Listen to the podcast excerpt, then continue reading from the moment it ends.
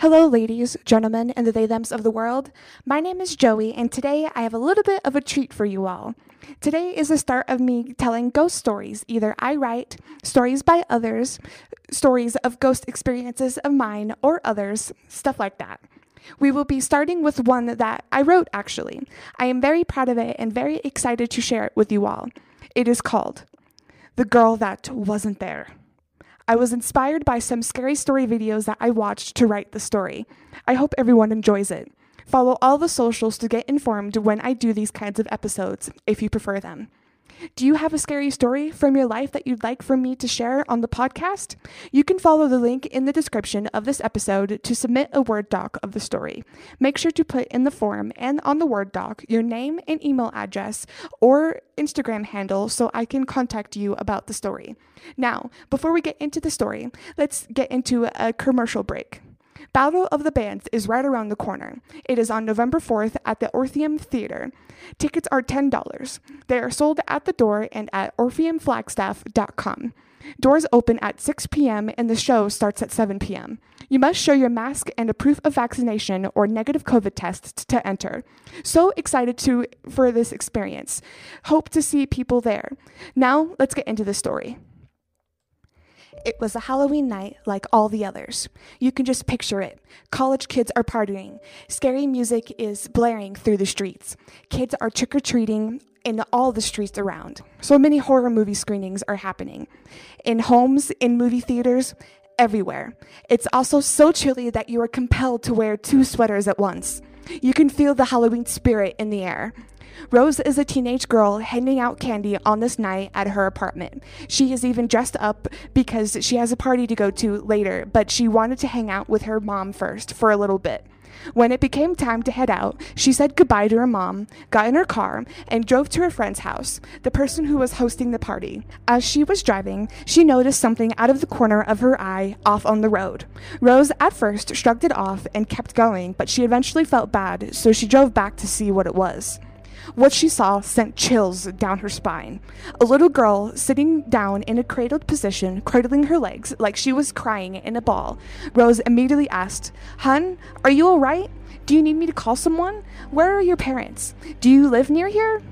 After Rose asked all these questions, the little girl got up and walked past Rose and got in her car without asking at all. Rose was immediately thrown off by this. What do you believe you're doing, young lady?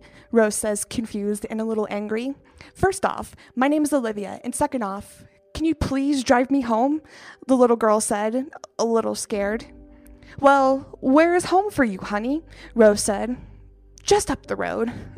After Olivia says this, Rose starts to think about how she recognizes that name, Olivia. Then she said, as she shut the door and ran to get in the driver's seat, All right, let's get you home. Now, as Rose started driving, Olivia was quieter than Rose expected the girl to be. Just until Rose reached her apparent house for some reason. It seemed to Rose like Olivia was in deep thought the whole ride. All right, here, Olivia said. Okay, Rose said as she stopped the car. Rose then parked the car and got out to open the door for Olivia. She ran around the back. As she did this and opened the door, Olivia was gone. Rose noticed this and screamed with fright. She was so scared. Had she been hallucinating? Where did Olivia go? Was she even real? These thoughts sent chills down Rose's spine. Rose later remembered at her apartment, since it was dark and she just moved in that town anyways, that there is a cemetery with a plot for a little girl named Olivia Armentrout. Rose knew this because she loved to explore cemeteries and saw her plot one day while exploring.